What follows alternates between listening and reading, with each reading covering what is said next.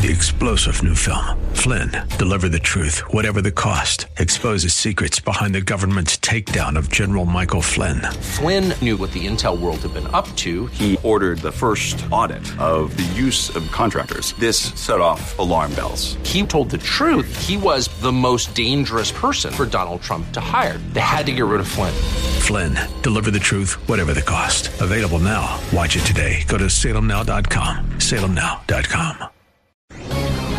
This is Albert Mohler for townhall.com. Federal judge nullifies conscience rule backed by Trump White House. That was a recent headline in the New York Times reporting on the new rule now vacated where the Trump administration sought to extend additional conscience protections, especially for medical practitioners and medical institutions. What we're seeing today is an alarming willingness to sacrifice conscience on the altar of abortion and the transgender revolution.